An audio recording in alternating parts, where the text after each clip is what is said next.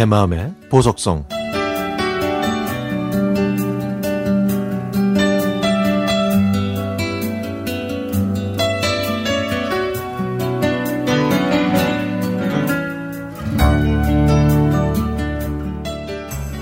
저는 이제 곧 할아버지가 되는데요. 누구에게나 그렇듯 저에게도 두 분의 할아버지가 계셨습니다.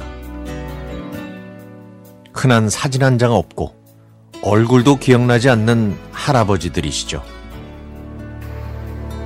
시골에서 진사를 지내신 친할아버지는 항상 사랑방에 계시면서 간혹 들리는 헛기침 소리로 그날의 분위기를 가늠했습니다. 약간 높고 맑은 소리가 나면 할아버지께서 기분이 좋으신 거지만 탁 하고 길게 늘어지며 낮게 깔리는 저음의 헛기침 소리는 기분이 별로 안 좋으신 거였죠. 그래서 방학이나 명절 때 할아버지 댁에 놀러 가면 저는 할아버지의 헛기침 소리에 신경을 곤두세우곤 했습니다.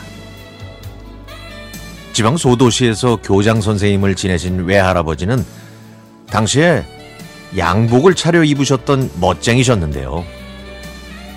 친할아버지에 비해 만날 기회가 거의 없었던 외할아버지는 멋쟁이셨다는 기억 외에는 아무런 추억이 없습니다.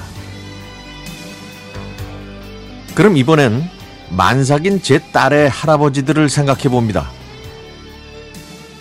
저의 아버지인 딸의 할아버지는 과연 손녀에게 어떤 모습으로 남아 있을까요? 실패한 사업가의 모습으로 처진 어깨를 무겁게 늘어뜨리고 사신 아버지. 제가 고등학교에 공납금을 못 내서 학교를 뛰쳐나온 후에 아무런 도움도 받지 못해서 미워하고 비난했던 무능한 아버지. 이혼의 큰 파도를 고스란히 저희 네 남매에게 감당하게 한 매몰찬 아버지. 하지만 그런 아버지를 형제들 손에 맡기고 함께 하지 않았던 제 변명은 영원히 아물지 않는 흉터로 남아 있습니다.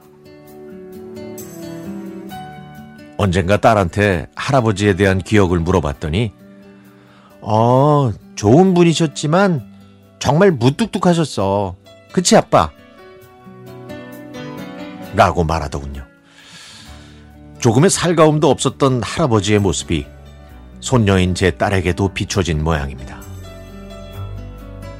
이젠 사진 속에서 밖에 볼 수 없는 할아 아버지의 얼굴은 여전히 입술을 꾹 다무신 채 웃음기 없는 얼굴로 이렇게 말씀하시는 것 같습니다. 꼭 말로 해야 하나? 에? 마음이 중요한 기야. 외할아버지인 장인어른도 깊은 생각에 서랍장에서 꺼내어 기억해 봅니다. 먹고 사는 게 가장 중요하다고 생각하셨던 장인어른. 장모님을 먼저 떠나보내신 후 자식들한테 기대는 게 싫어서 홀로 불편하게 사셨던 장인어른은 불같은 성격으로 때로는 매서운 말씀을 쏟아내시고 역정을 내셨지만 곧바로 당신의 마음이 그렇지 않았다는 걸 표현하셨죠. 딸에게 이런 외할아버지에 대해 물어봤더니 어, 외할아버지는 좀 무서웠어. 그래도 가끔 귀여우셨지. 라는 대답이 돌아왔습니다. 시간이 흘러 제 할아버지들이 계셨던 그 자리에 저희 딸들의 할아버지들이 계셨던 그곳에 이젠 제가 서야 할 때가 왔습니다. 과연 저는 손주에게 어떤 할아버지가 될까요? 저는 딸의 배에 손을 대고 말합니다. 할배다. 사랑해요. 건강하게 잘 태어나서 할배랑 재미있게 놀자.